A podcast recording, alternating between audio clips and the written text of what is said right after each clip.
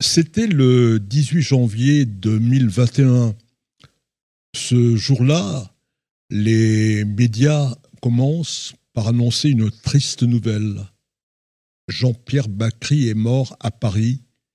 Il avait à peine 69 ans. On l'aimait bien. On l'aimait beaucoup pour euh, ses expressions d'éternel coléreux, de perpétuel râleur, d'inconsolable malheureux. Il nous attendrissait beaucoup, cet homme, qui ne souriait jamais ou presque. Un peu comme euh, Buster Keaton, cet acteur de l'époque du cinéma muet.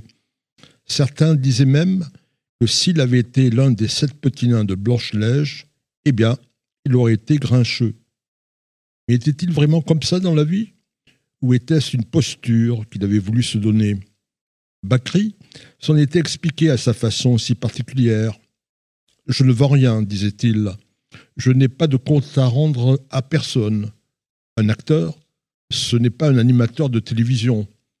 Je n'ai pas d'obligation d'être de bonne humeur. Dans un autre entretien, Bakri avait précisé Je n'ai jamais aimé jouer les héros. Je trouve ça dégueulasse de faire croire aux gens que le monde est binaire, les gentils d'un côté, les méchants de l'autre. Ça ne m'intéresse pas je cherche des personnages qui sont avant tout humains. Cette tristesse est-elle ancrée en Bakri depuis euh, son enfance? Il est né dans une famille juive. C'était le 24 mai 1951 à Castiglione, en Algérie. Cette petite station balnéaire est à 40 km d'Alger. Depuis, elle a été rebaptisée Bou Ismaïl. Son père est postier.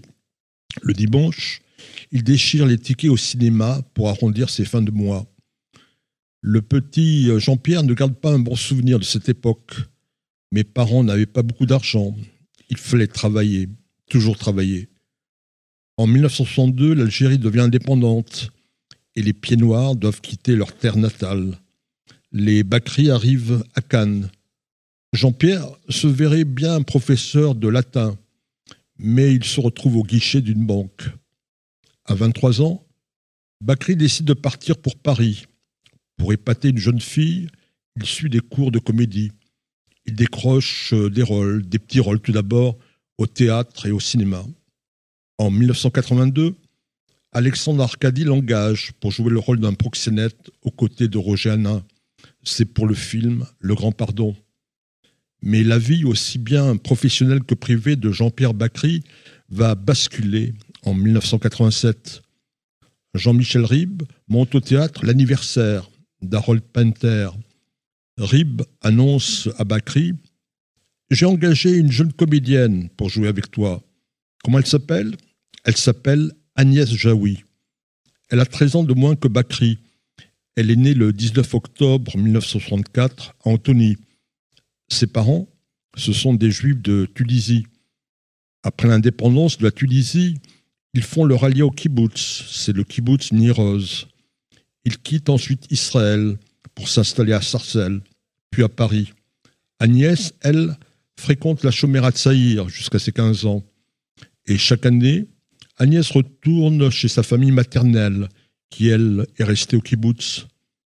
Le 7 octobre dernier, Plusieurs membres de la famille d'Agnès Jaoui sont tués à Niroz ou pris en otage. Certains vont être relâchés. Mais Agnès Jaoui n'a aucune nouvelle aujourd'hui de son cousin, Ofer Calderon. Mais revenons en 1987. C'est le coup de foudre entre Jean-Pierre Bacry et Agnès Jaoui. Un couple né. À la ville, ils vivront ensemble jusqu'en 2012, mais ils resteront complices jusqu'à la fin. Ils vont faire ensemble du théâtre et du cinéma, avec beaucoup de succès. Jean-Pierre Bacry remporte deux Molières au théâtre et cinq Césars au cinéma. Agnès Jaoui reçoit six Césars, ce qui fait d'elle la femme la plus récompensée depuis la fondation de cette cérémonie. Bien souvent, ce sont pour les mêmes films que Bacry et Jaoui sont récompensés. C'est pour Smoking Non-Smoking, un air de famille, encore de la chanson, ou encore le goût des autres. Jean-Pierre Bacry parlait peu de ses origines. Je suis juif, Je suis juif parce que je suis né juif et que je dis pas rien. Il se disait athée ou agnostique. Il se définissait avant tout comme français. Il ne s'identifiait pas du tout à la communauté juive.